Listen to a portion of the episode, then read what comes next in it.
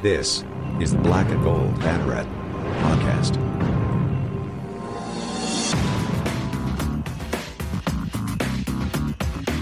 Now, here are your hosts, Jeff Sharon and Eric Lopez. Welcome to the Black and Gold Banneret podcast. It's Jeff, it's Eric, it's Drew with you here on Wednesday, September 15th in the evening. Gentlemen, it is now official. UCF is a member of the Big 12 Conference, or not yet. They will be in 20, and no later than 2024. Uh, and we got football, Friday night football to preview um, with Louisville. It's uh, it's a busy uh, again. It's a busy show. We got lots to talk about. Bryson Turner is going to be by with us later, but uh, first, let's talk about what is happening on the field uh, with UCF football. 63 points against Bethune Cookman uh, on Saturday. Started off a little bit slow, hit the hit the gas pedal a little bit later. I thought that you know we learned some things. I, I think a little bit more about what Gus wants to do offensively and also a little bit defensively as well, which you tend to do in a uh, in a game where you know you eventually throw in your scout teamers. But um, Eric, I'll start with you. You know, 2 0 start. Can't argue with that. You know, one against a pretty good opponent, one against FCS. I know how you thought it would kept saying it was a look, it was a good practice, good practice. It's never nothing wrong we, with having a good practice. What did we what did we learn? What do we learn? We haven't learned anything yet. We've learned we're going to start learning things this Friday. That's what we're going to start learning. Uh, I wouldn't. I didn't learn a darn thing from Saturday, except yeah, they scored a lot of points on a FCS team. I'm fascinated by this game. I'm curious how this team will respond on the road.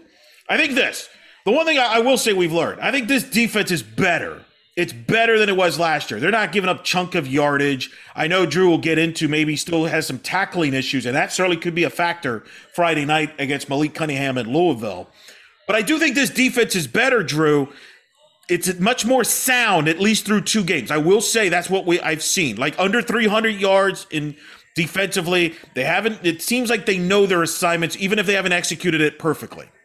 Well, they they don't give up the big play as much as last year. Last year they were they were generally kind of lost, but I think part of that problem was just the setup. You had a, a nickel defense running constantly. You had two linebackers that were just covering too much too much real estate, and then you had too much youth in the defensive backfield that just really were out of position.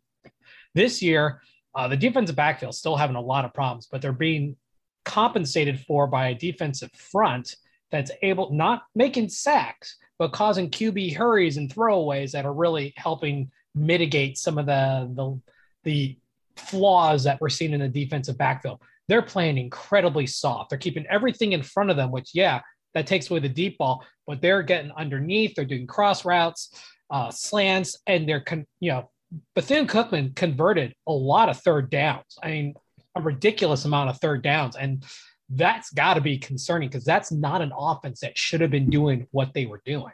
Yeah, I want to bring up that uh, that number that you were uh, specifically talking about. Third down conversions, Bethune was seven of fifteen, um, and, and one like of one on fourth out, downs as well. I'd like to point out that uh, they were over fifty percent in the first half. It wasn't until later in the game when yeah. Uh, when they just when the defense really started teeing off on him, yeah, yeah, and they, they ran out of off that offense just kind of gassed out. You know, the you saw the difference in the depth and the talent, and they just couldn't keep up. And that's when they they started getting three and outs and stuff. But before that, they were converting a lot of third downs. It was they were actually out uh, converting UCF early, you know, for for a good chunk of that game. Uh, some key uh, individual numbers Dillon Gabriel was 23 of 36 for 312 and two touchdowns. He was sacked once. Um, Trillian Coles was actually the leading rusher, 11 carries, 78 yards in mop up duty, including a touchdown. Good for him. Came back from that Achilles injury um, and uh, and had himself a really good game. Isaiah Bowser, 59 yards. A is that a school record tying four touchdowns, Drew? School record time, but no one ever did it in one half. Right. He did it uh, in one half. He did it one half. But I also want to throw out that Trillian Coles had a receiving touchdown as well. Yeah. Uh, so I mean, you know that that that kid's been been chomping at the bit. You know, missed 2019 with a ruptured Achilles, uh, bad injury to come back from, and, and just absolutely tore it up. Uh, it was funny. He was the last guy in inter, you know, post game interviews, and no one recognized who he was. it was it was the weirdest moment. Poor Trill. Oh, I, I felt bad. Fair. Well, I mean, it, it kind of came out of nowhere. We thought, you know, Big Kat Bryant was the last guy. We thought it was done. And all of a sudden, Trillian Coles comes out and we're like, uh, but you know, I got to give Brandon Helwig, it, you know, with with uh, UCF Sports a lot of credit. He handled that really well and really got the ball rolling on a good set of interviews. Yeah. Um, one of the things I thought that was a little bit interesting was clearly Bethune Cookman's game plan was we're not going to bother really trying to run the ball at all. Uh, we're just going to try and throw, and we're going to get the ball out quick. And their quarterback, Shannon Patrick, I thought did a pretty good job of throwing in rhythm and hitting guys, you know, and hitting guys, you know, in rhythm right off the bat. He was 27 to 48 for 238, two touchdowns, one bad interception that he threw on um on kind of a broken play. But but Drew, did you see did you see that too? I, I mean, I thought that they did that for the most part, they pretty much executed their game plan pretty well in terms of trying to pick on guys by getting by throwing getting the ball out quick. That worked. Well, if uh, if if you recall, one of the things that that we talked about in the in the game preview was expect them to throw the ball a lot. They were going to be playing from behind for starters, which usually means more passing. And you know, UCF's front line just absolutely was you know so much stronger than than Bethune's uh, offensive line, and you know, run offense when uh, the run offense requires the O line to have explosive blocking, which is a strength characteristic, and they didn't have the strength to go up against UCF's defensive line. Pass defense, uh, pass blocking is agility based, and smaller guys tend to have that agility and can hold the pocket in for a couple seconds add that to the soft coverage that the defensive backs of UCF were giving, and you had a lot of underneath stuff that was really quick. They did a lot of crossovers, you know, coming in, you know, and slants and, and, and plays like that, a lot of stops and, and hooks and, and, and comebacks. You know, basically, a, a lot of things that that utilized that gap that the secondary was giving them. And you know, there was at times where it looked like they were going to start pressing the coverage a bit, and then they they stopped. And you know, I would have figured against Bethune would be the chance to, uh, you know, try new things. Like Eric says, you know, it's a it's a scrimmage. It was not a scrimmage, but it's a scrimmage. Where, I mean, come on. what what terrible program would lose to an FCS pro? Oh, never mind. Oh, oh, was that too soon for that? Who started that game by? Oh, Miguel, one that McKenzie Milton started, by the way. Ooh. Oh, Florida State. Ooh, man, too soon. Yeah, sorry, too soon. well, let's anyway. let's spin this forward let, us spin this forward a second here. So UCF plays Louisville Friday night, uh, 7:30 Eastern kick on ESPN. Um, is one and one. They beat Eastern Kentucky 30 to three last week. Lost to Ole Miss on ESPN in uh, in Atlanta 43-24. Um, the line right now is UCF by 7. 76% of the money is on that. Over under 67 and a half, 61% on the over.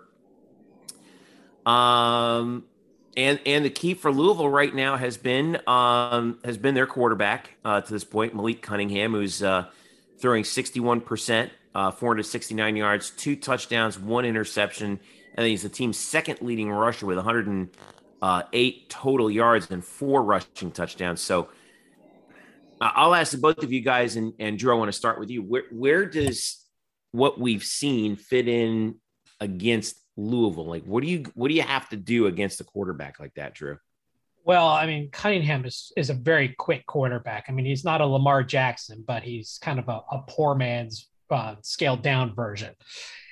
Uh, you you may have to end up spying a little bit because you know you're going to have you know the the defensive line trying to crash that pocket, which is going to usually leave the middle of the field open a little bit.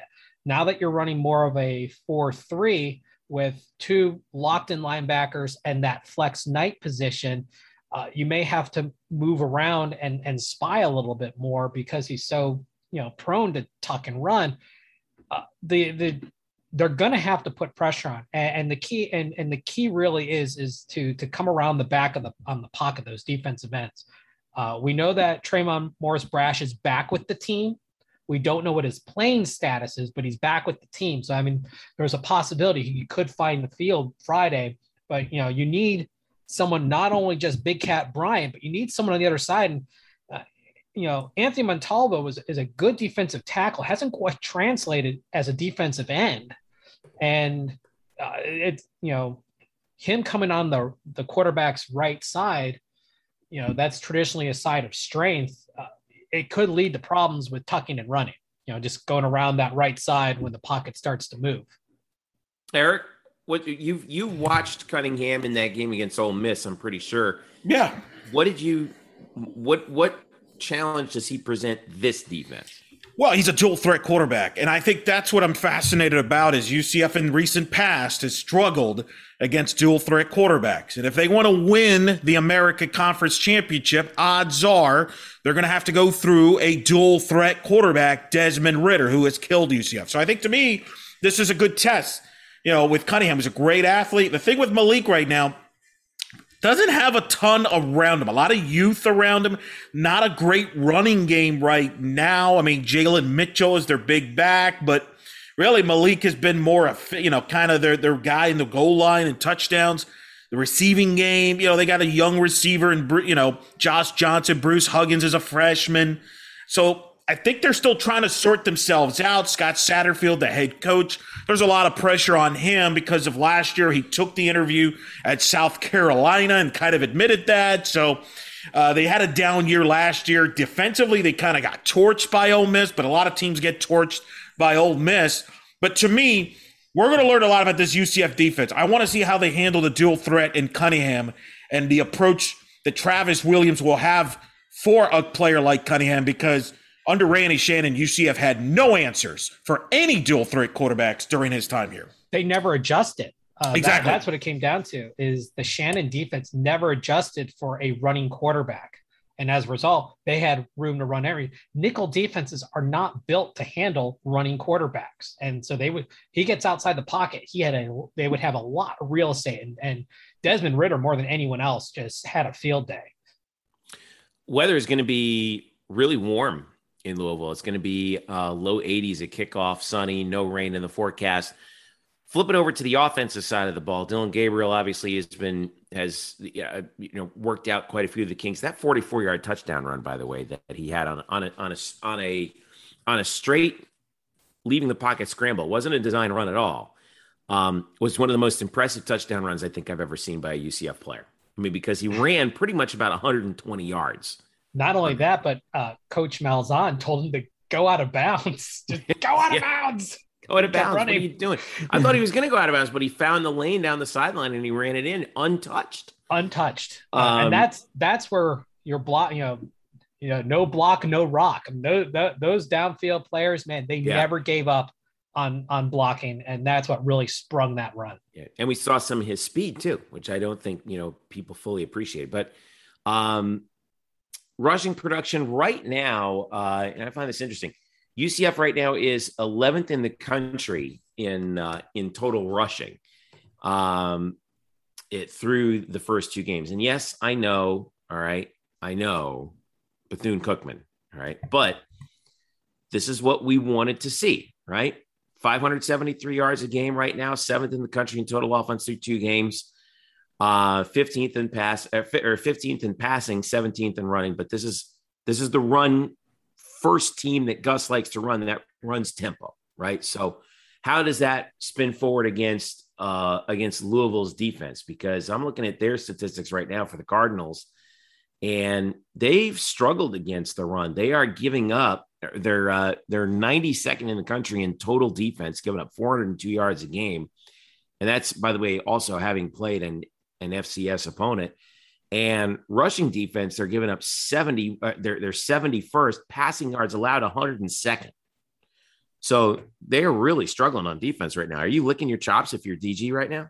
Oh, absolutely. Um, you know, and, and while UCF suffers from the same thing, there's always a bit of trepidation when your leading tackler is a defensive back. Uh, that means a little bit. You're always that's never a good sign. No, and unfortunately, UCF has the same problem. Uh, Quadric Bullard leads the team in tackles with 16. Uh, granted, the next three guys, oh, next uh, five players are all linebackers or defensive linemen. But that's neither here nor there. Uh, Louisville Cardinals Kenderick Duncan Jr. leads their their tackles with 16 so far. Uh, Georgia Southern transfer, still relatively new to the program. This is first year there, but you you always have to be concerned from on a defensive standpoint when your defensive backs are doing that much work and having to come up. Uh, this is a great opportunity to let the run set up the pass, which worked beautifully against Boise State. They actually didn't run nearly as much uh, until garbage time against Bethune Cookman. You know, Isaiah Bowser only had what 70 something yards for for the game. It, it was not, you know, blowed up. This, you know, even though he had four touchdowns, uh, they didn't really have to overutilize him. 59 rushing yards. 59. Okay. Trillian Coles was the one in the 70s. Yeah. Trillian uh, had 78. And he was the, the, leading rusher. So, I mean, when you look at it, uh, I, I, think you're going to see uh, a, a, bit of running in the early downs, and then you're just going to see them start to to go up up top and just make those defensive backs work.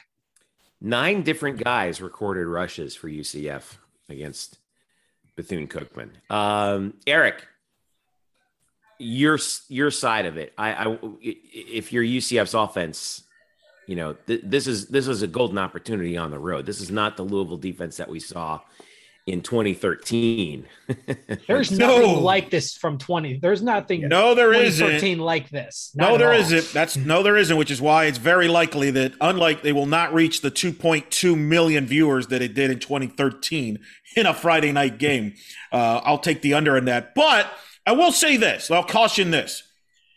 This is the first time the UCF is on the road and will have a, a crowd to deal with in what two years? Really, like 2019? Yeah, right. Like who who did they go on the? Road? I mean, they, I guess Georgia Tech had some fans, but that's what I mean. Fans, I'm talking like full stadium, you know, uh, full full allowed stadium. Yeah, not like you know 10 percent capacity or 20 percent. So you know there is a, an adjustment there. Will they be affected by that? Not having noise against them offensively for the first time? And could that result in some penalties for a first road game, which sometimes we see with teams commit some penalties, false starts, things like that because they're on the road? I think that's the one thing I will caution that. Secondly, Louisville, 34 minutes time of possession.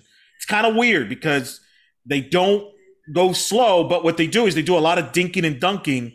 So do they try to play keep away from UCF? Those are the two things I would worry about uh, from that side of the ball if they're smart, yeah, because that's actually where UCF's at their worst is the yeah. preventing of the dinking and dunking. And that's what kept Bethune Cookman on the field.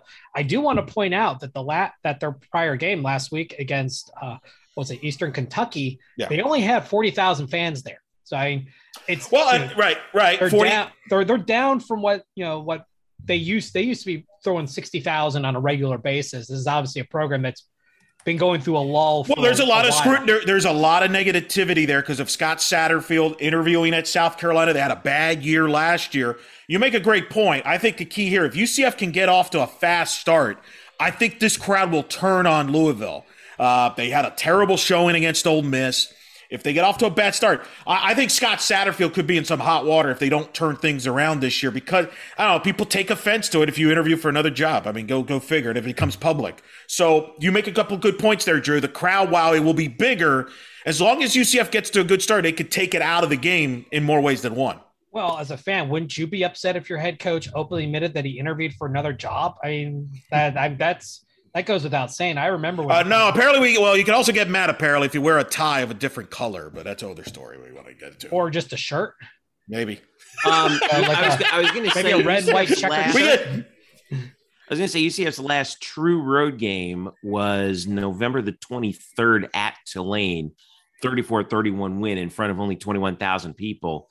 Um, the one prior to that was the Tulsa loss, 34-31 um, in front of 16,331. Um, Cardinal Stadium, by the way, in uh, uh, formerly known as Papa John's Stadium, but uh, part of the Howard Schnellenberger football complex, interestingly enough. um, so yeah. Uh, um, by the way, one other thing I wanted to point out: the um, uh, the last of UCF's last six losses, six regular season losses, Four of them have been on the road by a combined eight points. Oh yeah, uh, outside of the BYU bowl game, which mm-hmm. obviously which wasn't a true road game. I, that's it was that's a, neutral. It's a neutral game. It's a neutral site yeah. game, but I mean, that's the only game in the Josh Heupel era that they lost by one more than one score. Um, every game's been close, you know, and you know even during the Scott Frost era during 2017, there was a lot of 50-50 moments where you just mm-hmm. needed a lucky bounce or or whatnot. And you know, in 2019, those that luck kind of ran out, and then it just kind of opened up in 2020. But I mean, how many games in the Josh Heupel era were one play away from being a win that ended up being a loss? I mean, there was a um, good number. well, them. well, the good news for Josh is you won't have to worry about that at Tennessee because he'll lose by more than one score. Well, yeah, he's going to be playing against. he has less talent to work what with. If? He's going to be playing against. I'm just saying. Although he lost there. to Pitt again, by the way, we he, we lost to Pitt by it's seven. bugaboo, man. Yeah, you know. Pitt is Josh Heupel's. Hey, they didn't Josh have to Heupel's do a Pitt kryptonite, this man. Time. No, no, that's um, right. That's right. So, uh, like we said, it's a seven point UCF uh, line. Started at seven and a half, by the way.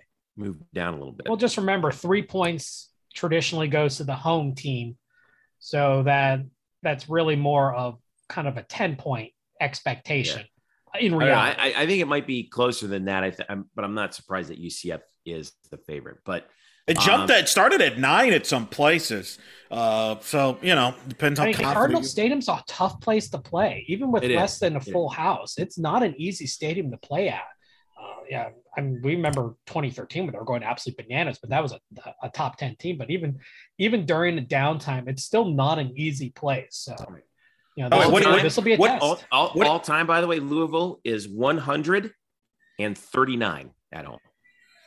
Yeah, but there's one. You know, one of those 39 losses came against 2013. How many? What do you think the over under is on the Friday night telecast? They bring up the 13 game with the highlights there. Two, two. What do you think? Oh, only once? They'll probably just recap it coming out of a break. My boy, our boy Jason Benetti. Yeah, with, it's uh, going to come up at least once. That, that's a guarantee. It's going to come up once. The over under is one and a half. One and a half. I like it. Go, one and I'm going to go with the over on that. That, that, that I, I, think two is a little bit of a low. So, so you're saying more than more than one time they show a highlight from that game. I think the pro- I think two is is reasonable. I, I think there's enough. There's probably gonna be enough. Like we need to fill space time that you know you can probably do that. I think they'll yeah. probably show it show it like once coming out of a break. Like last time UCF was here, you know. And then I the guess Bortles drive and, the, the, and, the, how and the, the pass to Jeff Godfrey and everything. The I, great I Storm also- Johnson run, which is one of my favorite unsung UCF plays of all time, where he pulled the Dylan Gabriel and ran basically across, cut back across the entire field. That was a uh, one play drive, if I remember.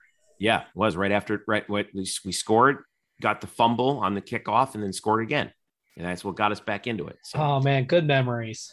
Good one, of the most, well, one of the most significant wins in the history of the UCF football program. It propelled them to win the American Conference when it was eligible for the BCS and play in the Fiesta Bowl and beat Baylor against a, yeah. talented Louisville team that has Teddy Bridgewater, DeVante Parker, was, among hey, others. That was that was the that was the one year of UCF's first year in the American, the one year when the American had a beat automatic BCS bowl bid, yeah. and you guys remember Louisville was the prohibitive favorite. Oh, yeah, uh, without, hands down. Oh yeah, because they had just they the, right because the, year before the year before the they had blown out Florida in the Sugar yep. Bowl, so there was a lot Teddy, of hype. And yep. Teddy B was the star, and Charlie Strong's stock was as high as as it was, and they were the people had basically penciled in Louisville to be the uh, to be the Big East represent or the American Athletic Conference representative in the BCS, and then UCF came and spoiled the now, party. Correct so. me if I'm wrong. I believe Louisville was ranked sixth going into that game. And they were in the top 10. I, I think they were sixth. The, que- the question is which number six win becomes bigger? Was it the Louisville one or the Baylor one? Oh, I, I, mean, I mean, you could argue. ESPN I mean, had them ranked eighth. Yeah, I got well. They're yeah, I had them at eight too, but top ten is Nord. But here's the thing: I would say the Louisville game's bigger, and I know that's controversial because the Baylor and the bowl game. People put too much stock on bowl games.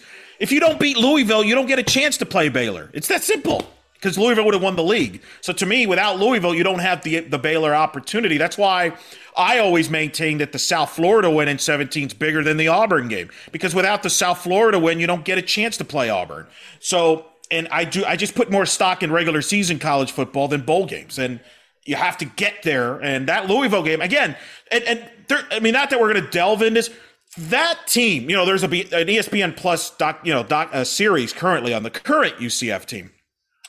They should do a documentary on that era. You people forget that season for UCF. They it almost didn't happen. Like they almost weren't eligible. If you remember, UCF uh, yes. uh, appealed uh, NCAA uh, violations against them. In 2012, they were supposed to serve a year of probation because of the scandal. What was it? it was the uh, it wasn't thing. a probation. It was the year of a, it was a bowl ban. Bowl ban, thank you. Bowl ban because of what happened with the in, with some illegal recruiting and stuff going on. And so UCF, they were supposed to skip the bowl ban in 2012, but UCF decided to appeal, which was a very controversial decision because people are like, what are you talking about? This is your last year in Conference USA. Take the bowl ban the NCAA never win, uh, uh, you know, you never win an appeal against the NCAA, very rarely. Why would you put this risk going into a year where you could play, in theory, in a BCS bowl game? But they appealed and they won the appeal, so they were eligible in 2013. If they lose that appeal, oh my goodness. Oh, it, yeah. this would have been a catastrophic. This would have been Ohio State 2012. Exactly. You, know, you, you, win it all and you can't do anything. But and, I, I and George O'Leary and Auburn 93. And, then you know what? 93. And I'm going to yeah. tell you that. I'm going to tell you this: if they lose that appeal, George O'Leary's legacy is completely different than it is now yeah. because he would have taken a lot of blame for that, and I think he would have taken a his his legacy would have been a very negative. I mean, look, there's some negativity as it is with some fan base. I think it would have been a majority if that appeal gets lost. That's a huge decision that kind of people should not forget in UCF history. Yeah. Okay, I checked real quickly. Uh, Louisville was eighth in the AP poll. They were sixth in the coaches and the Harris poll in that game. Oh, the Harris poll. Listen, if we would have beaten South Carolina, I think we win the Harris poll national title. um, well, the Harris the Harris poll was required to do. I remember for, that for the BCS. In fact, yeah, I remember that. Charles Davis was like one of the voters in that. I do. Yeah, and they didn't have a final poll after January. Uh, their last poll was the last BCS rankings. Yeah. So I, the, the coaches and, and the AP were the, the two, but you're right. Um, that, that was because remember Carolina the Associated game. Press had instructed the BCS that to pound sand our rankings anymore. Yeah, go pound sand. We don't want to work with you anymore. Yeah. Um, takes us to our next little segment of what's been going on. Uh, talking about going on in UCF land of late. And uh, there are some reports off of Brandon Helwig's message board, UCFsports.com, that UCF may be undergoing a change in its apparel contract. Now, this is the final year that UCF is involved with Nike. Uh, that contract is up. And there's and Brandon is reporting some of his sources are saying that a move to Adidas may be imminent uh, for UCF. Nothing has been nothing has been re- uh, officially announced or reported yet, but there's a lot of reaction on social media right now, and a large and a large percentage of that reaction is quite um, negative toward the possibility of UCF moving back to Adidas, who they had as a, a apparel partner from what was it, Drew, about 2005, 2004 through 2010. Right when George O'Leary got there through 2010. Of course, there was the the the Marcus Jordan Air Jordans flap, and Adidas basically dropped UCF at the time. Uh, at the time, Nike swooped in uh, for the rescue. Um, UCF has been a Nike school since, um, but there's a possibility now that they may go over to uh, Adidas. Now, it, interesting to note, uh, Arkansas State under Terry Mohajir was an Arkan was an Adidas school. Um, the like I said, the reaction. Uh, we read a poll on uh, Black and Gold Banneret's uh, uh, Twitter account, and just uh, curious about the uh, about what fans are really thinking. So there were four options in this poll. Um, th- this was the question. Let's settle this. The options were Nike, Adidas, whoever pays more, and I don't care at all. Whoever pays more got 48.7% of the vote. Nike got 37.9%, Adidas 3.4%, I don't care 10%. Now, Drew, you are an equipment guru. You Jersey uh, guru. You're a Jersey guru. I You- may you have a couple here at the house. You know, Literally. yeah, you have you have a few. Hundred. You know more about this than anyone else I know. All right. Um, so what is the situation that we've been able to glean so far regarding Nike, what UCF gets from Nike right now, and then you know what would be the reason that UCF would would switch? Well, let's first turn back the clock. Let's go back to that whole 2009, 2010 Jordan uh, shoe issue, and Mhm. and it's well documented that the regional reps that UCF worked with said yes, he can wear those shoes and will still be good. And it was Because he's Michael Jordan's son. he's Michael Jordan's son, and in the grand Seems like a very wasn't a reasonable thing to accommodate. it it wasn't a big deal. Uh, overseas in Germany, you know, higher ups got very butthurt over it and basically said, "You do this, we're dropping you," and and they did. UCF was in the was in the, about to start, didn't even actually technically start it yet. Was about to start a new three million dollar uh, apparel contract, and and that that dollar number is a little bit misleading. That's not necessarily cash. That that's product. You know, they're they're which I guess in the end Three million ends up being dollars kind of- worth of stuff. yeah, and it kind of ends up being similar in the fact that if, if you get a really expensive apparel deal, you don't have to pay out of pocket to buy stuff. And, and that's where the issues with with Nike come into play. But you know, UCF had had a, a pretty good deal, you know, being a small school in Conference USA, not really, you know, hadn't really made the jump yet, still hadn't had that first bowl win. They got that later, you know, the next season. And we don't know if a redesign was in order under that new contract because it never actually got off the ground. It got dropped before it got started. So, you know, 2010, UCF's desperate. They're calling everyone, and it's not Nike swooped in to the rescue. Well, let's make that very clear. No one's no no no Michael Jordan uh, in, intervention here. They they flat out did not happen. This was a case.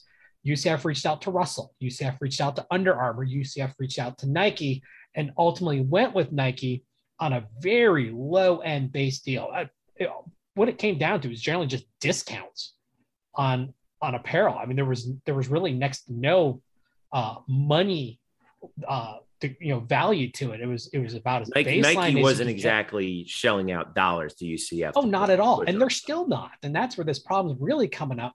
Is uh, they they don't value UCF. UCF still working on a on basically a lower tier, you know, contract, and and there's been no real uh, urgency on Nike's part to to really up the ante. Whereas you know, as we're hearing through through the rumor mill, Adidas is kind of rolling out the red carpet for UCF, and I can understand why. There's three things working for it. One, it's a huge school. You know, UCF, what, 72,000 uh, students right now, over 300,000 living alumni. They're young. The average age is about 38 or so. I'm 38. I'm the I'm average age. Uh, We're, that- we're that- average. we are average we are. people. We are unremarkable. but and, and they're seeing, and it's you know, they're seeing growth. They're seeing this as a long-term relationship. You know, this would probably be like a 10, 12 year contract. So they're, you know, Adidas is looking at this from a from a long-term grow with me standpoint. And Big 12 too. yeah, and you- you're going to the Big 12. There's there's added value on top of that. Uh, I don't know if that's going to change Nike's perspective of UCF, but at least coming into this, uh, they didn't they don't think much of of UCF. They really don't. Uh, it's not coincidence that you can't find product. I mean, granted, no one else can find Nike product right now, but UCF yeah, there's a lot of problem- supply chain issues the world over because of COVID. And, right? But and Nike's happened, not alone in that, to be fair. to be fair, but this happened before COVID. There was, you know, supply chain problems between, you know, you go online, you're looking for something Nike related, it's sold out. Uh, that's not a 2020 where you know exclusive thing. That that's always been you know somewhat of the case for anything you know special other than the stock stuff. If you actually look at what UCF has in the bookstore, it's very generic. Their uniforms outside of the 2016 redesign, I'll get to that in a moment, are very generic. There's nothing really to them. There's nothing special. The only reason why UCF has special uniforms for football is Scott Frost called in a favor to to Phil Knight, you know, former CEO of Nike, and said, "Hey, help me out." And so they did that one redesign. on a template that was current at the time, has since become outdated technology, and nothing has changed since. Why? Because that was a favor to Scott Frost, not a favor to UCF. So they extended the current contract two more years, hence why it's expiring next year and not last year, which I, I think actually is a blessing in disguise because there's more money now than there was in 2020 when you're in the middle of COVID and everyone's freaking out and things are going horribly wrong. You're going into 2022, things are a lot more stable. You know, you've got the season that's going okay. Uh, I, I, think that'll actually benefit UCF more, especially now with the, the Big 12 announcement under their belt. But when you look at it from a, from a whole standpoint, uh, UCF has a lot to potentially gain from this. And, and don't get caught up in the dollar number you you the big thing because i mean some schools do get some kickbacks and they get some bonuses based on things that they do. The big thing is is the amount of equipment that they're given as part of it. Not not a discount to buy but that they're given. And so that's about as good as money because the school doesn't have to spend on it. I, I think one thing that we need to acknowledge because a lot of ucf fans are recalling the old adidas product which the the uniforms weren't great but in the last six to seven years, Adidas product has skyrocketed in technology. They haven't caught Nike. Nike is always going to be the front runner in uniform technology. But uh, Adidas is, has made themselves respectable as far as the tech. A lot of people are not wild about the design, but if you're one of the elite schools, and that's one of the things that that has been rumored that UCF would be classified as, you get the new stuff, the the better stuff, and Adidas is going away from the that kind of garish looking diamond that a lot of the uh, old, you know, lower level schools like USF are still getting, but that's starting to erode away. So I, I think we need to go in this with a little bit of an open mind that this is a, a different company as far as quality of, of technology than the last time UCF did it. So I would, I, I'm not saying one way or the other. I mean, as I said, I'm a Nike guy, but I want what's best for UCF. But I don't think we should automatically condemn Adidas for a past relationship that's over a decade old. Things have changed. So what are what are the key things we're going to have to look for here? As as you know, I mean, I imagine that this work it, everything is very hush hush on this, understandably so, because this is a big business deal. Yeah, uh, and, uh, this is and, this is this is much more hush hush than the Big Twelve obviously. So, so what, what, weird. What it's we, a weird. That is so weird and true at the same time. I tell you, it's it, it's this is like like what Dan Le Batard calls it, right? Eric is cold, cold business. Yeah. look at Louisville's deal. You know, what was it? Um, Twelve years, 160 million. I mean, that that's a lot of cheese. Uh, you know, the Big 12 isn't saying, "Hey, you're getting 100 million by you know signing on with us." So I mean, there's there's different thing, you know, different things at stake here. And I can understand the hush hushness because UCF's value with the conference is a lot different than UCF's value with an apparel, you know, manufacturer. Hmm. Yeah. By All the right. way, uh, it's worth mentioning uh, Brandon. We talked about was on Mark Daniels' beat of sports on Wednesday. This topic came up. He he says that there could be a deal with that whatever the decision UCF does, whether it be with Nike, Adidas, whatever. He thinks it'll be done right by the calendar year, basically by the end of this calendar year, uh, because it needs to be. Correct. That's what he said. Yeah. you, so just that's kind of the timetable on that. So uh, we'll see what happens. Look, I just want to let you guys know I have Adidas UCF gear and Nike gear in my in my in my closet, so I'm good either way. I'd like to point out when UCF had Adidas for their football uniforms, I bought a UCF Nike shirt at the bookstore uh, just because they're the uh, official apparel manufacturer and uniform manufacturer does not mean they're the exclusive. Uh, the UCF had Under Armour stuff. I mean, uh, UCF had you know um, some you know you know generic brands. I mean, they just because they're the apparel designer does not mean that you're stuck having to buy Adidas. I know there's a lot of people who are brand loyal one way or the other.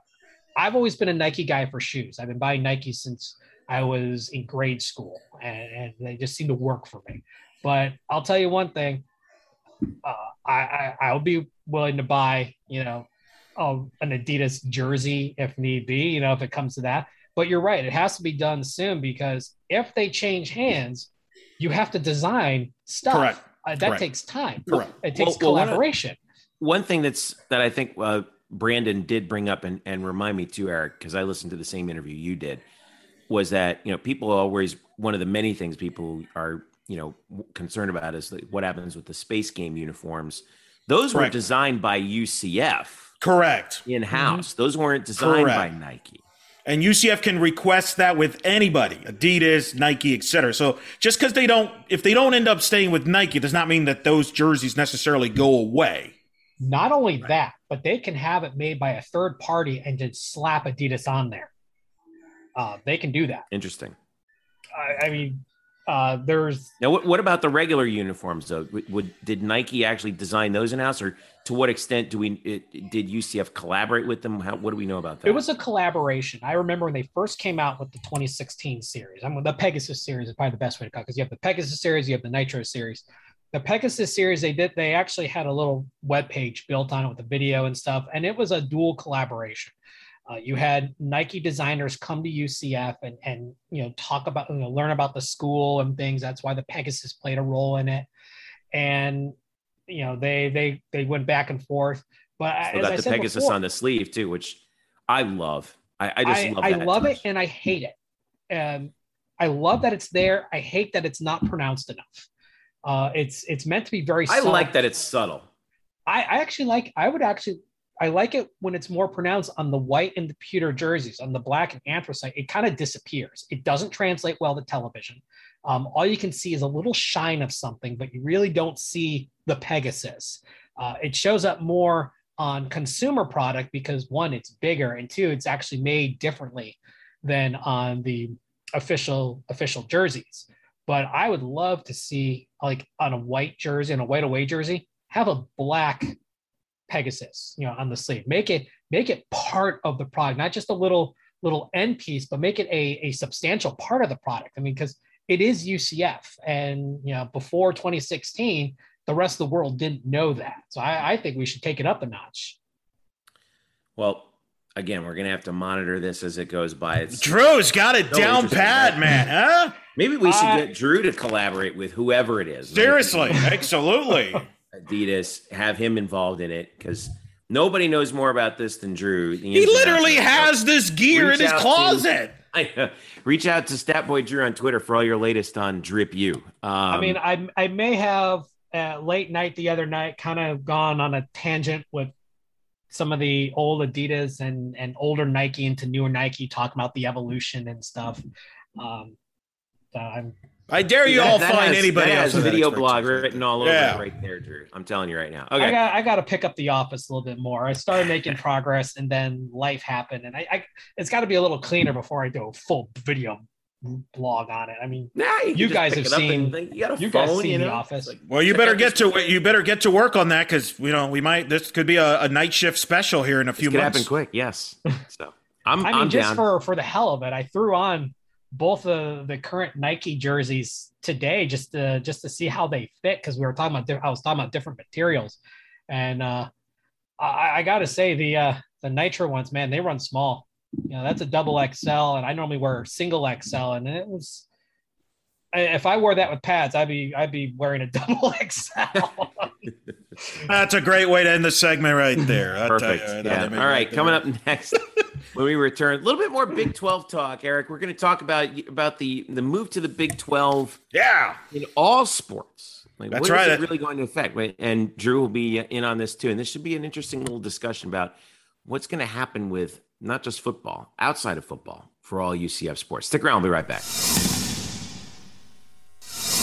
We're back. It's Jeff and Eric and Drew with you here on the Black and Gold Banneret podcast. And uh, of course, last Friday it was made official, which we already have spoken about here on the Black and Gold Banneret podcast, but UCF will become a member of the Big 12 conference. How about that reveal, by the way? Is Terry Mohajir just the best in press conferences? I, I love this guy. I mean, I he's absolutely such a he's the type the of guy you just want to go hang out with. Yeah. He's just I, a regular, a regular guy. He doesn't come off as overly corporate. Uh, now he probably is when he needs to be, but I mean, even at the board of trustees meeting when he's unveiling the the, the athletic vision plan that they have in place, even then he, he's got this ability to, to just make you want to run through a brick wall. He did it then. Former football coach. Uh, you're right. He was a former football coach, um, player, and I mean, he's a great motivator. And I mean, just look at him on the sidelines. You know, he's not afraid to throw a giant fist pump on national TV. or five, or, or five. I that nearly that. took his arm socket off. Uh, um, the uh, one of the things is obviously that we have analyzed from here until the cows come home about um, uh, uh about how this really affects UCF football, obviously, and, and of course we all agree that UCF should be a contender in the Big 12 almost immediately in football when they join. No soon, no later than July 1st, 2024, which of course is a very um, couched way of saying, you know, we're kind of working on it here. Uh, but Eric, uh, you and I went through uh, analyzing UCF's moves in the Olympic sports, and I thought you did a really good job breaking it down on blackandgoldbanneret.com. You can read it. Comparing the RPI rankings of conferences um, across across all the sports in UCF um, that we that we could pro- possibly find. So, what were some of the interesting observations that you made about which sports are going to benefit the most? Well, I think I think it, it depends on your perspective, but let's kind of start with so much talk of the football. But to me, it has to, it cannot be emphasized enough.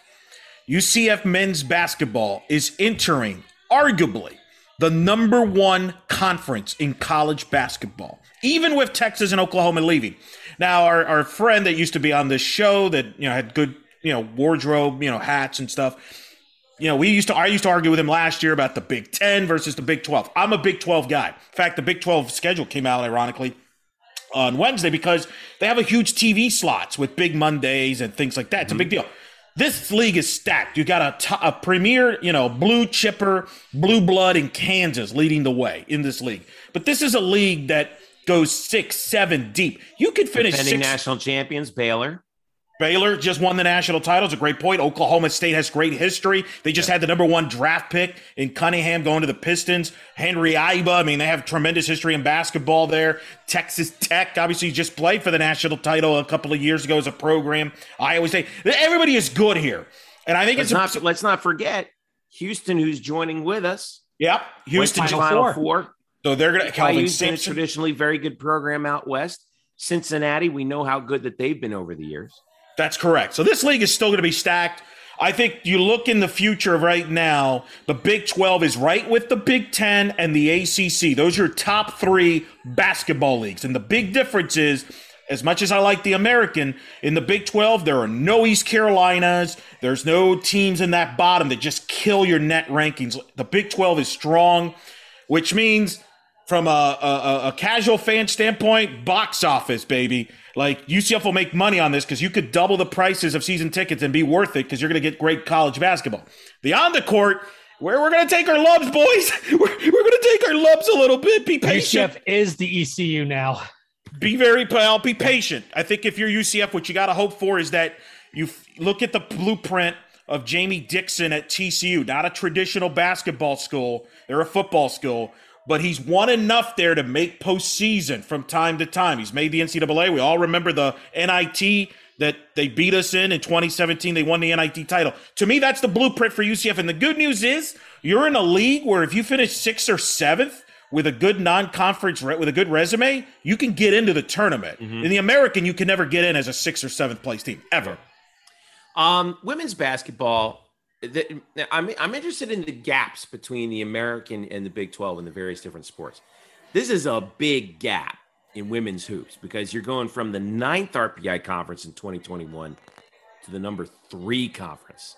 So this is a big jump for Coach Abe and company, isn't it? It really is. Now they the Big 12 will get hurt by losing Texas uh, there. They will get hurt a little bit there, and even Oklahoma. Oklahoma has had a good women's basketball program there, so that's probably dipped slightly a little bit. Still, you've got Baylor there. Although Baylor now, it's going to be interesting because their head coach Kim Mulkey just left mm-hmm. to go to LSU. So will Baylor maintain its national title contender status? under the new regime there. That remains to be seen. That, but you're right. It's still a strong league. Iowa State's good. Oklahoma State's good. West Virginia's good. I think UCF can compete much quicker though in the women's side than the men's side. And the reason I say that is the bottom of the Big 12 ain't so great either. Uh, they they're better than the American, but I think the UCF with Coach Abe can compete at that level. Will they compete with a Baylor at the top? Probably not, but I do think they could be a top middle half team right away. The biggest issue though is size and we're, that's going to be a theme as we get into this size. Because as you get into these bigger conferences the big difference is teams like baylor have tremendous size. We think ucf has size. Wait till you see the big teams like baylor have size. But i do think ucf with the recruiting and the and they're going to get will could probably compete. And i do think this jeff i think this move kind of gets us a chance to exhale a little bit about whether Abe stays here long term or not, right? Because that was the big question yeah. whether she stay long term. I think this move keeps her here so. for a while. I think, and you know that that's going to be interesting. Some of the sports I think are, uh, are pretty interesting, Eric, that are not making quite as much of a jump aside. I think that it, this it, it really ha- being in the American really has been helped to UCF because the the American has improved significantly over time in baseball, in softball, and in volleyball. And as a result, when we talk about those RPI rankings, the jump isn't quite as much for baseball, softball, and volleyball. You know, for baseball, Big 12 is a number two conference. American's number five. All right. Whew, baseball is like super league as well. And now they do again lose Texas. That hurts in baseball. Mm-hmm. But that brings them back toward where UCF is coming from. Correct. And but you still have TCU in the program. You got Texas Tech. They both have been World Series uh, programs. Oklahoma State has great tradition. West Virginia, believe it or not, is very good in baseball. Baylor's very good. This is a super league. Here's the advantage, and I'm going to add softball to this because yes, softball loses a powerhouse in Oklahoma and Texas. However, with these additions, and keep in mind, baseball has Houston, which is good tradition in baseball as well. The thing that helps about these leagues is there's there's not a no with all due respect there's no Memphis in the Big 12 as it comes to baseball and softball. Memphis right. has been a bottom team. So if you're a UCF in baseball or softball for example, you could finish third or fourth in this league and not only make the NCAA tournament but be in the contention to host which yeah. has been a huge problem for both programs to be in that position to host whether it be facility issues or just you know you know map I think, and this is something that's here. Well, UCF's kind of been gypped, especially in softball, because Florida and Florida State always host in softball. UCF because FSU, Miami, and Florida host. By moving to the Big 12 and that added resume, I think baseball and softball, with, with the renovations that I would expect, guys, to happen here in the next handful of years, because this is a must. That's the caveat here. Baseball and softball must, and baseball's kind of started that, but they both need facility upgrades. If they do that, not only they could be in the mix in the Big 12 for con- uh, contend, but they could be legit host uh, contenders if they're a postseason team. Yeah. Same thing with volleyball too, because you know, obviously Texas is number one. They're the strongest team in the country right now. Um, right now, but every year they compete. Um, again, it comes back to the, the Big 12 losing them but you know, you still have some remaining strength with Kansas and Kansas State, Baylor and Iowa State, who've been perennially making the NCAA tournament. Again, this is a situation where you don't have to finish in the top one or two to make the NCAA in volleyball. You could finish fourth and make it. And I think that's a tremendous advantage. Um, and I think it's going to be really helpful getting BYU in there, who's been very strong in volleyball over the year. It's been a national seed at times. National seed at times. And, and we've seen the resurgence of Cincinnati. Still remains to be seen about what happens after Jordan Thompson, but you know Molly Alvey can coach, so I, I think that that's one thing that we're really interested. The discussion gets really interesting around soccer. Women's soccer, big boost for UCF going from the number nine to the number four conference, at least as of right now. Um, but we have something interesting to talk about with men's soccer, Eric Lopez, because the Big 12 does not have men's. No. Soccer. That's kind of an issue. we need a home, people. Well, well, I asked Terry Mohajir during the, the the press conference, you know, what what's the plan for men's soccer right now? Because you know he's been rightfully very vocal about his um, uh, uh, his support of soccer at UCF and believes and has said told the board of trustees that he believes that UCF um, he he believes in the concept of the football campus. Uh, as well, where uh, you know UCF can contend for national championships year in and year out in women's and men's soccer. Well, on, on the women's side, obviously we talked about it's no, uh, you know, that's no problem. Obviously, now you have the main contenders are uh, West Virginia and TCU, who are pretty good. Oklahoma State, Texas Tech, also very good. Um, but in the men's side, there's only one school that's actually in the Big 12 that sponsors men's soccer. That's West Virginia. They just moved to Conference USA from the MAC. Um, now, all of Florida's Division One men's soccer programs are either in the American Conference USA or the ASUN. Okay, not going to the ASUN. All right, good. The deal is basically UCF men's soccer is going to have to find a home in some other league as an associate member. And Terry Mohajir talked about that. He said once basically his idea was once the I's are dotted and T's are crossed with the larger Big 12 deal, because they still have to actually negotiate the terms. All right. Then the process is going to begin for UCF to find a home for men's soccer. Uh, so where do you go? Well, you got a couple options. You can stay in the American, which is a pretty good soccer league. Only has six schools in it but has been strong, particularly recently with you, with especially with SMU.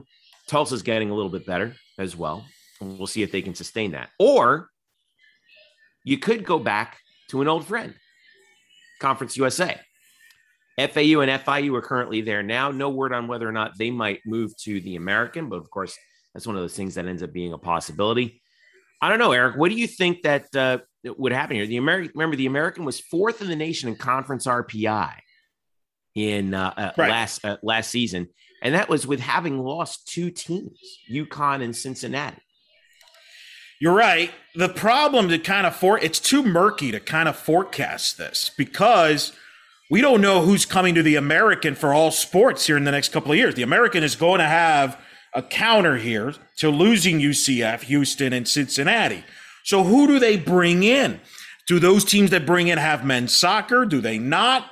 So I think you're right. I think UCF men's soccer is going to end up either in the American or Conference USA. They're two top six leagues in men's soccer. Mm-hmm. The question is, which spot is willing to give them that invite? Does the American try to keep them uh, and in return try to you know move over, or do they add so many teams that UCF finds a spot in Conference USA that's left by somebody that went to the American for other sports.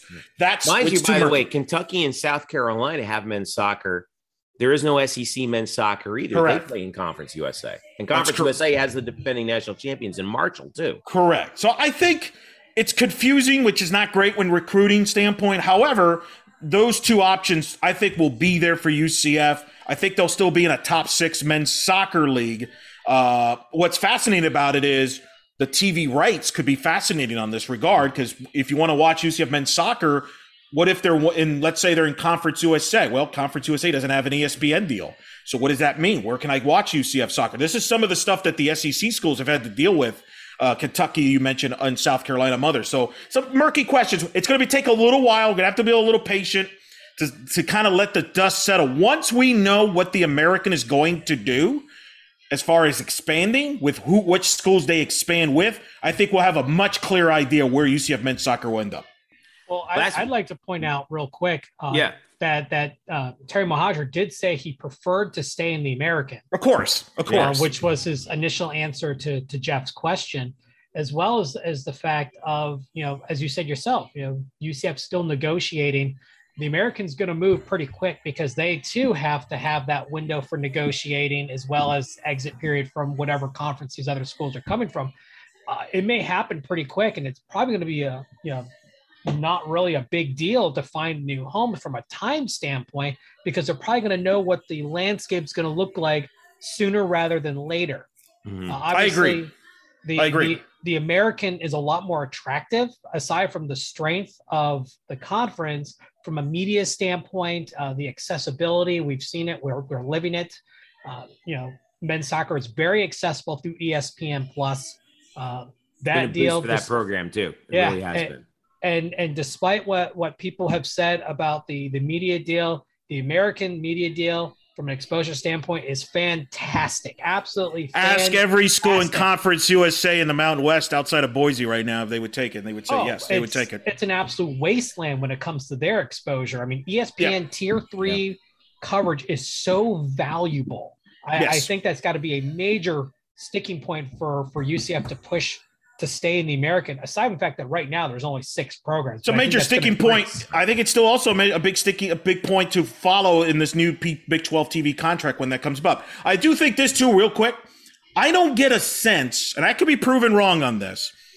I think Mike Aresco and Terry Mohajir have a good relationship. I, I even though they may, you know, I don't sense animosity like I did with UConn when UConn was Yeah. complaining and oh, what about SNY and our basketball and crying? We're like such a snobby school. We could be an independent in football here at Yorkie Way. Uh, anyway, um, I think there's a good relationship here, and it wouldn't surprise me, guys. Right? In part of the negotiations for like, let's say UCF to get to the Big 12 in 2023, part of the negotiations is, hey, we we keep men's soccer here. You know, for it's right. I mean, that's that's probably going to be. We're probably going to know once they reach that deal, one way or the other. Well, I mean, UConn's even their president was so brazen in the fact that they really didn't want to be in the American. I mean, none of the other schools that have left, the other four, have. Yeah, that anything UConn now. basketball's really lit, it lit it up since joining the Big East. Nice job. Well, I mean, the Big East Conference has been kind of soft and they've kind of waltzed right through it, but that's neither here nor there. Uh, the- that football the- powerhouse, though, man. Oh, I mean, man, FCS schools laugh at them. But it, but it Uh, was remember, guys, it was the Americans' fault that UConn couldn't recruit. him. exactly. Oh, yeah, yeah. Yeah, Clown. just you know, a- a- ask Syracuse how that Northeast has worked out for for. Whoa! Wow! I can tell you Why- exactly why, how. Why are you going after Jeffrey there? Don't go. Well, By the way, it's true though. It's true though. It's- um, Hashtag facts. I mean, I- it's, I it's will not say a that- dig on him. That's it's, true. It's a truth statement. It's a true statement. But but the other thing is, the other four, I, I think, have acted with uh, a lot more grace and professionalism. Yeah, the American and Mike Aresco are disappointed because they're losing a lot, but there doesn't seem to be any you know open animosity uh, between the schools, and, and I think that'll help to be playing nice.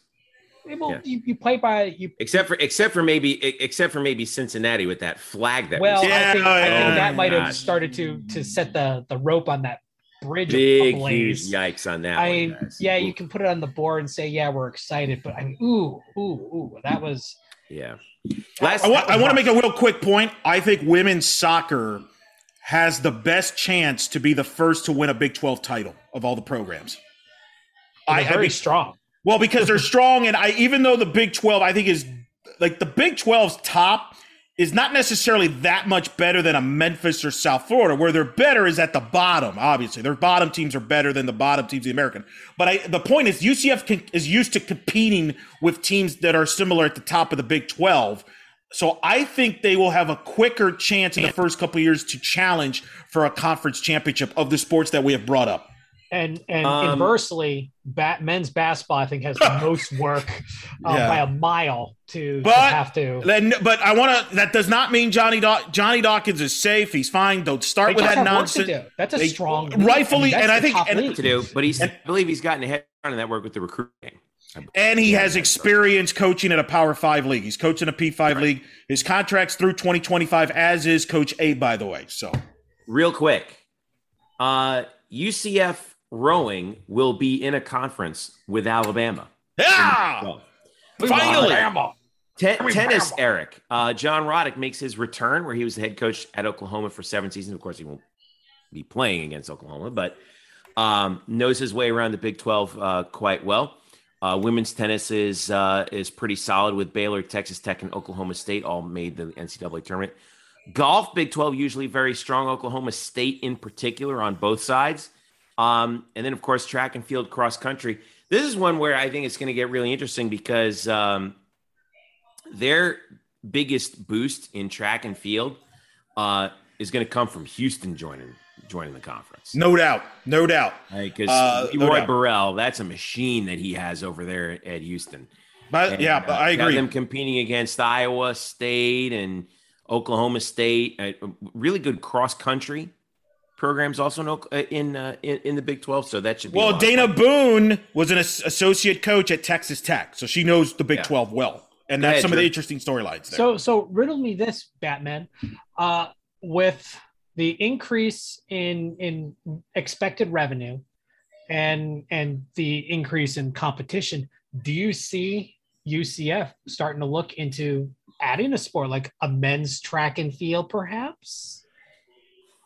Hmm. I know that that's always been something that fans have always been talking about on, you know, for have brought up time and time again. I mean, as a fan, speaking as a fan, I think that would be a blast to see personally. Um, there's still a lot of, you know, ex- I, I still think that there's going to be ripple effects post COVID that UCF is going to have to deal with. Um, it would be cool. It would I be mean, one of the things about about UCF setup is they currently run. They currently, well, I shouldn't say run. They currently uh, have the lowest amount number of men's sports allowed in Division Right. One. So, I mean, there, there's definitely potential to grow, but obviously, there's a laundry list of stuff. You know, There's UCF has a lot of debt that has to be paid off. There's a lot of ambitious facility plans yeah. there there's a lot so i mean this wouldn't be a tomorrow decision but uh, i mean this this would definitely be a down a, a Hey. probably near term down the road discussion once once you know things have kind of stabilized Yeah. obviously you don't know what the media deals are going to be you don't know what the incoming revenue is going to be granted it's going to be a major shot in the arm compared to what ucf's currently getting uh, but you, you know there's still a lot of lot of variables as, as you said uh, but there's an appetite. You know, there's been recruits, you know, football recruits that have wanted to be able to run track in the spring, a lot of speedsters, but they can't. So they end up, some of them go elsewhere as a result. Uh, that's had probably a material effect. Uh, you you want to be able to to have that opportunity. You know, the facilities are already there. You know, it, it's it becomes uh, a regulatory thing. You know, you know, make sure that your your scholarship numbers work out with Title IX. And if you have to add a women's sport, well, there's more expense there to be able to do it. It's going to run you probably a few hundred thousand dollars a year to run the sport. Um, travel costs, you know, uh, personnel. Man, Drew, Drew's on fire. Drew's on Yeah. fire tonight. He wants to get involved in the Good. in the jerseys and adding team sports. I mean, good lord. What does he need us for? Jeez. Exactly. Two quick things on this.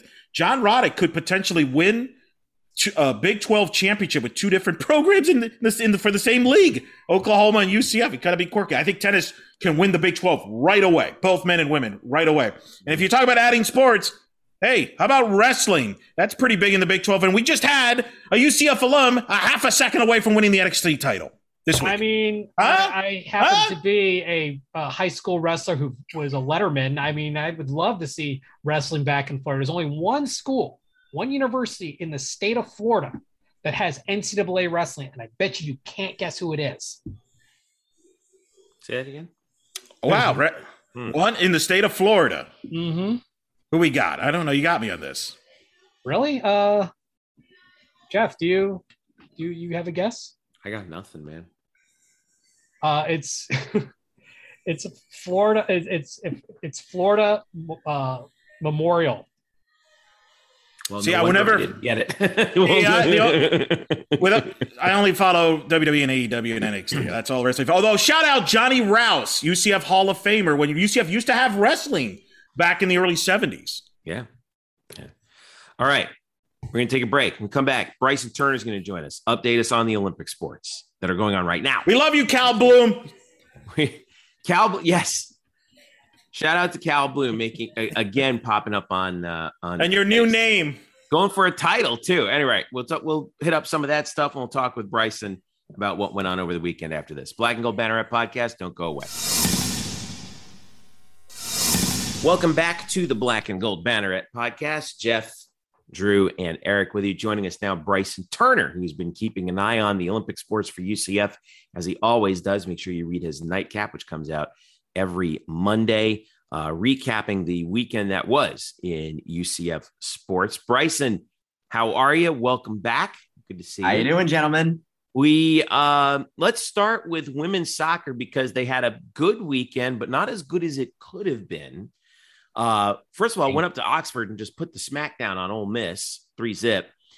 Uh, came back home. They were scheduled to play uh, number two North Carolina on Sunday, But the game got underway. Carolina took the lead, but the game was declared a no contest because once again, weather reared its ugly head. What happened? Yeah, I, it was like it's it was basically the team's biggest game of the season. Tiffany Roberts Sahaydak going up against their alma mater, going for win number two against number two. I put out that whole tweet hyping it all up. And then Mother Nature decides, you know what? Let's not do this. So um, in the end, I uh, me and Eric talked about this. I think that uh, it, we don't know if this could impact how UCF's rank is perceived. They did go up three spots, but who knows if it could have been more if the North Carolina game got played and perhaps we we we won it. But with the way the game started, it was not looking like good in the team's favor in the beginning with the, with the, with the goal and about 13 uh, goals very shortly after the game began, and it was quite the goal. Let me tell you, uh, it was Abby Allen, if I recall correctly, and it was based and he, she basically nailed it right for, right from the pass to the goal, and I was like, that's a goal a, a number two team in the country makes.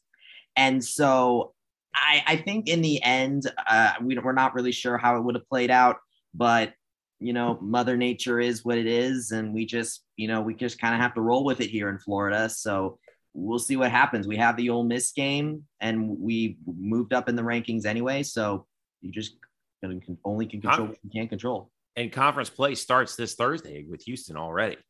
Yes, at Houston. So uh, right now they're uh, four and two women's soccer is as they begin conference. They have one more non-conference game Sunday against Stetson, and they and that's at home. So that's their next home game as well. What do you think, Eric? I mean, they were down. Let's say that score held up. Do they catch a break in the RPI by not having a loss in there? You know, it's kind of counterproductive. North Carolina would have added to the st- strength of schedule, but to your point, you know, you wouldn't have had a loss. Carolina smoked, by the way, like Florida seven nothing. To give you a comparison, how good they are, they're a national title. I mean, so many people believe they're a national title favorite. Uh, but look, the good news for women's soccer is they have a win against Penn State. Ole Miss is a good win. Uh, the belief is that the schedule strength is strong enough as it is. So I think actually they'll be okay from that standpoint. You would have liked to have gotten a result against Carolina. That could have made a big difference there. But the good news is Chris Henderson, who covers women's soccer in depth, uh, it, it, pretty much he covers women's soccer like I covered softball in and inside out. He has in his RPI mock because he he knows the formula for the RPI in women's soccer. UCF's actually in the top 12 in the RPI according to Chris Henderson, so they're in good shape up until this point. It's about taking care of business in conference play, and it starts with Houston. All right.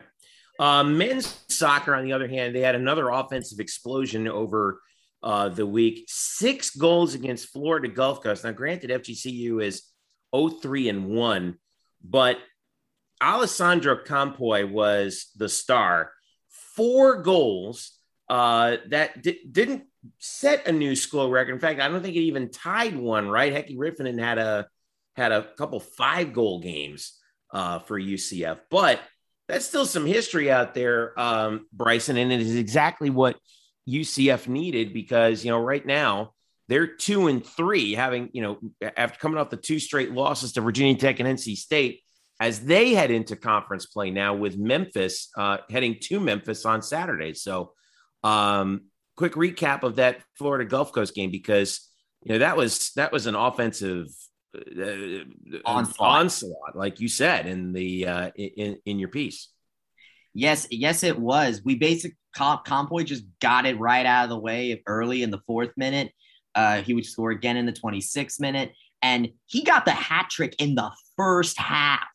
Yeah, I mean, I have never seen that uh, seen that play out, and I was just thinking, like, well, okay, then. And then he just comes back out in the second half and he ends up scoring again in the 60th minute. Also, under, also very understated because of Campoy's his, uh, historic, uh, historic match. But Luca Dorado scored two goals in this match, right. too. So, the interestingly those- enough, sorry to interrupt, Dorado coming into that game had three goals. He now has five on the year. Uh, Campoy had none. He now has four. He's second on the team.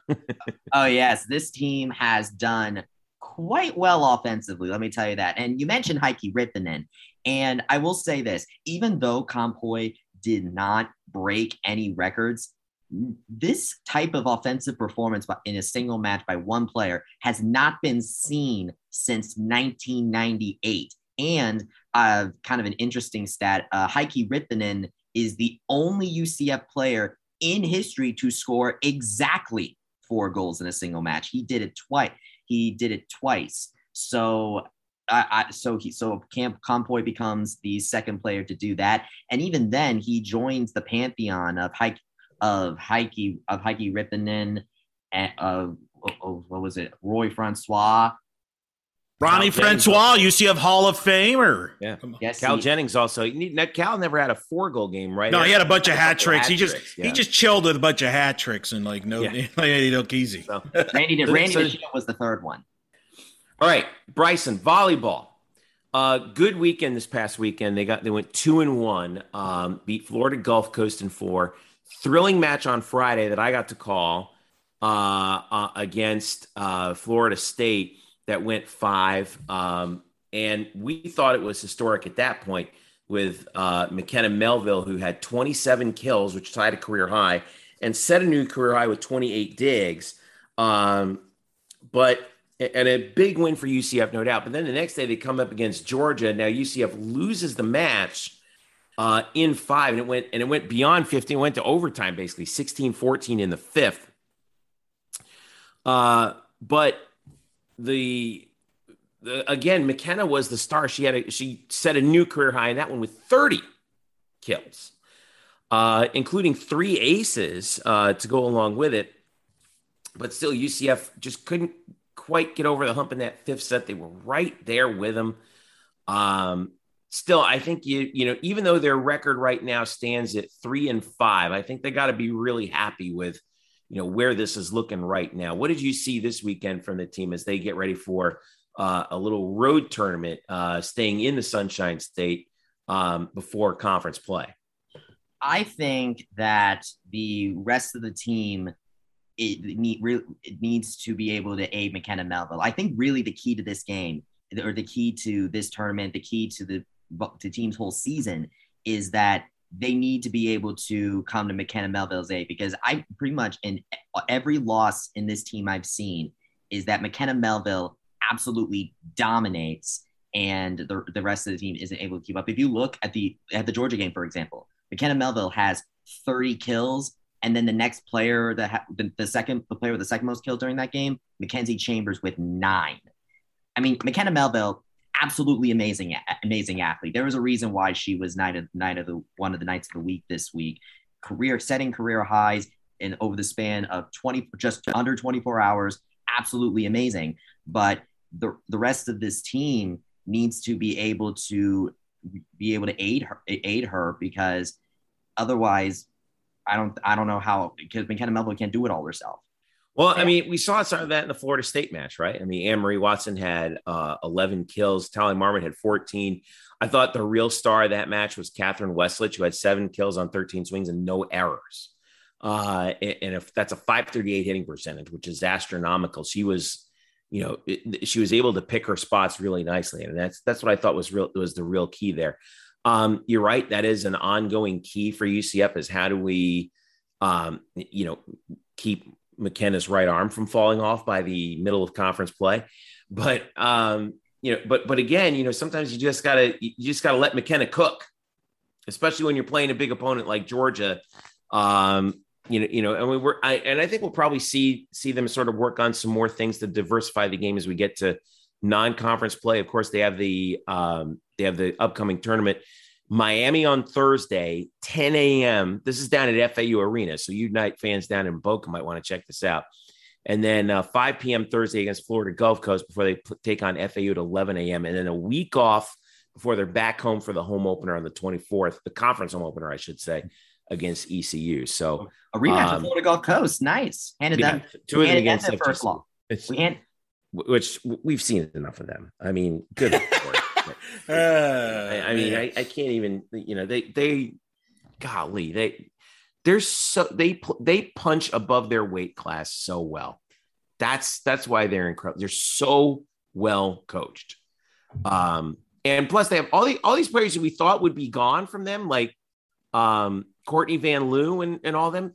They all came back as graduate students this year. Like, what is Yeah. that? Jeff's having bad memories right now. I'm We better really, move I on. really Yeah. am. I'm, we better I'm- move I'm- on. I don't. You're gonna. You're gonna lose. Aren't- you're they were supposed to graduate like, Yeah. like two years ago, and now here they all are back. Darn it! They're a good program, Jeff. They rebuild. How they reload. They? How dare they're they? not they? rebuilding. They're not reloading. They keep bringing back the same players. The extra COVID works. year is a blessing and a curse, my friend. It works. Anyway, uh, so keep an eye out for those three matches. I- I think if I think there's a very good chance UCF could come out of that weekend three and zero. By the way, yeah. I Well, the goal is you want to have momentum going into conference play. All the, Yeah. you know, that's the key here. You want to have momentum here going into conference play. You're going to defend your title. You know you're going to be a target once conference starts because everybody's going to be a bull. You're going to be the bullseye because you're the defending champion. So you know they got to. I think Multi times over, I might add. exactly. Miami right now seven and zero. Um, they beat USF in Tampa twice. Um, but other than that, they swept Alabama. They've only lost one set all year, and that was to USF in Tampa. So, um, but I, I think they're getting a much different test with UCF this time around. So that'll be 10 a.m. on Thursday. Uh, Even I one team you that first said- lost. Yeah, I know. Uh, cross country. Bryson, you were really excited about this, and, and I can't blame you. On the uh, during the Mountain Dew Invitational at Gainesville, we have a new star in cross country, don't we? Yes, we do. And guess what? She is a freshman, well, technically a registered freshman eligibility wise, and that is Valerie Lastra.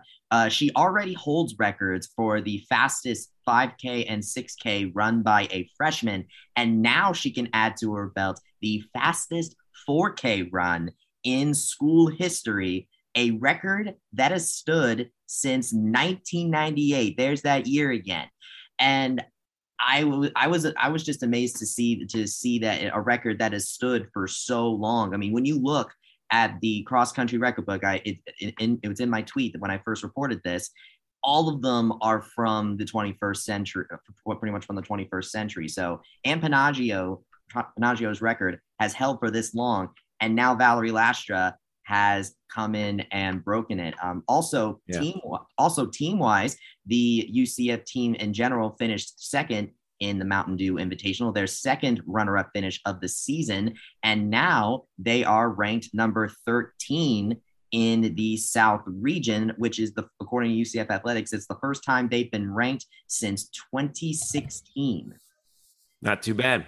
She was the uh, American. and By the way, Valerie was the um, American Freshman of the Year in 2020, 2021.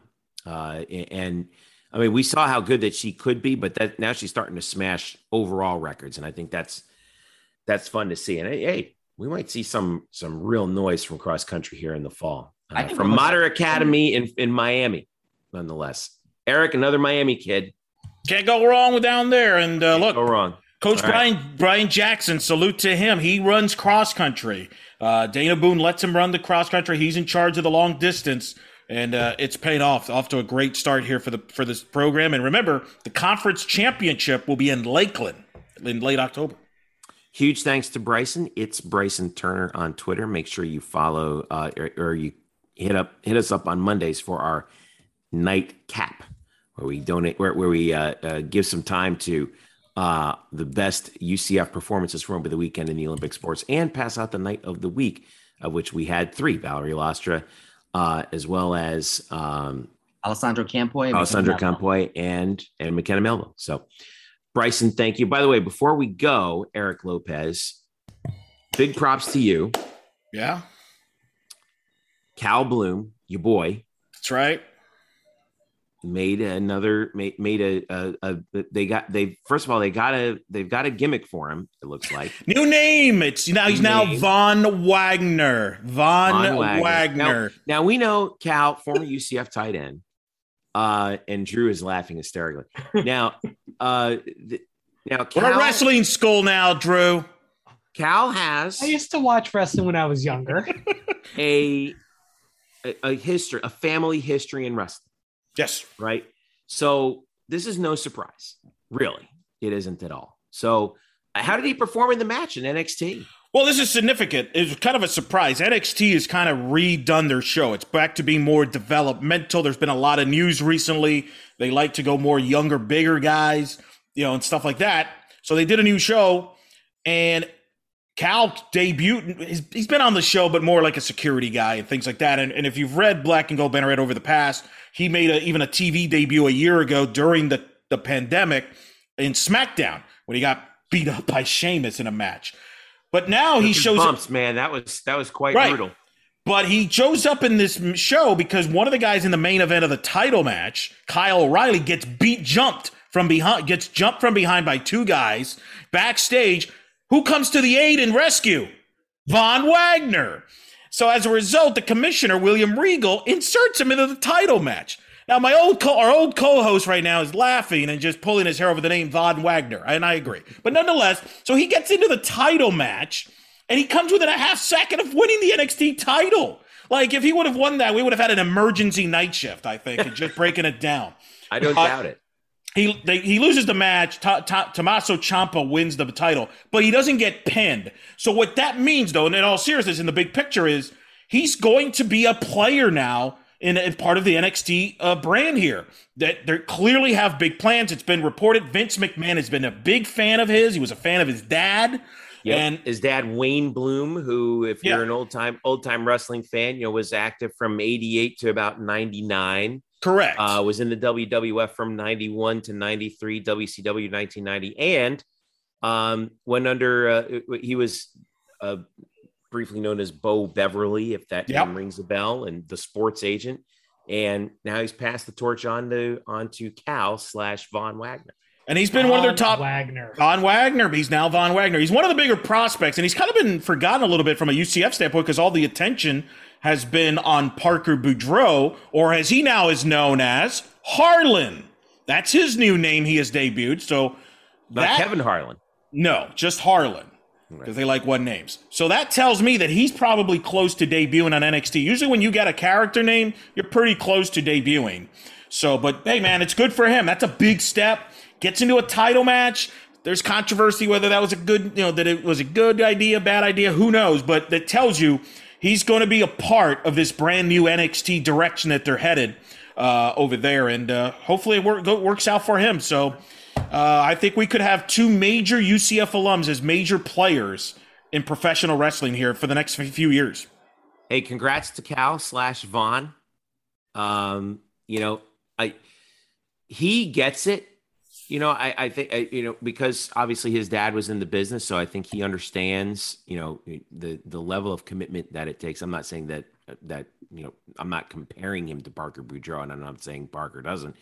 Um, but I, you know, he's he's one of those guys who you know I he could be a real workhorse for them. So I'm really well, he's got the bloodlines. He's got the Yeah. bloodlines. He signed with WWE in 2019. You actually wrote about that a couple of years Right. ago. People might be surprised that you actually wrote a wrestling article for Banneret at one point. I wouldn't call it a wrestling article. It's more of a football article with a wrestling angle, but okay. Wrestling sites picked it up, so you were on wrestling sites. Uh, Parker signed obviously earlier this year. Yes, it did. Congrats. You're part of the dirt sheet. The dirt sheet, baby. So anyway, right. so that's cool. it. So, uh, all right. So that, I think that's going to wrap it up for us tonight, guys. I think, right? I should, we should come up with a character names for us. No, No? that's okay. I, I, I'm satisfied that John Alba gave me a finishing move. We'll Did he- call, what was we'll it? call Jeff the voice. Hey, he uh, apparently John Alba said that my finishing move would be called the end of days, and I'm like, yeah, that's it. I like that. Wow. I like that a lot. Thank you, John Alba, who is no longer going to be at Spectrum News 13. No, he's now Miss you, doing independent wrestling, among other We're gonna things. miss you. We're, we're gonna miss you, John. It's uh, best of luck, and please don't stray too far uh, from us on Twitter. But uh, yeah, it's been a blast. Make sure you follow us on Twitter as well. And By the way, it's Bryson Turner, Eric Lopez, Elo, Statboy Drew, Jeff underscore Sharon. You can also follow Black and Gold Banneret at UCF underscore Banneret, Facebook.com slash Black and Gold Banneret, and of course, blackandgoldbanneret.com, where we are UCF's home on the SB Nation Network. We'll be previewing the Louisville game coming up. Sun, uh, uh, the game, of course, is Friday night. Drew's got a lot of stuff on tap. So do I. We got the Night uh, shift after the game, night Drew. shift after the game. Don't forget have a also we busy have roundtable. No weather up. delays, please. No weather delays. Yeah, no weather. I don't think. No, I think we'll be fine for weather. But don't worry, be game's warm not up in there. Florida. Yeah, don't have to worry about rain up there. Um, we got a lot to. Uh, we're, we got our roundtable coming up out as well. Uh, the next couple days. I also say thank you to the fans for making the last week's night shift with me and Jeremy the most watched night shift ever, by the way.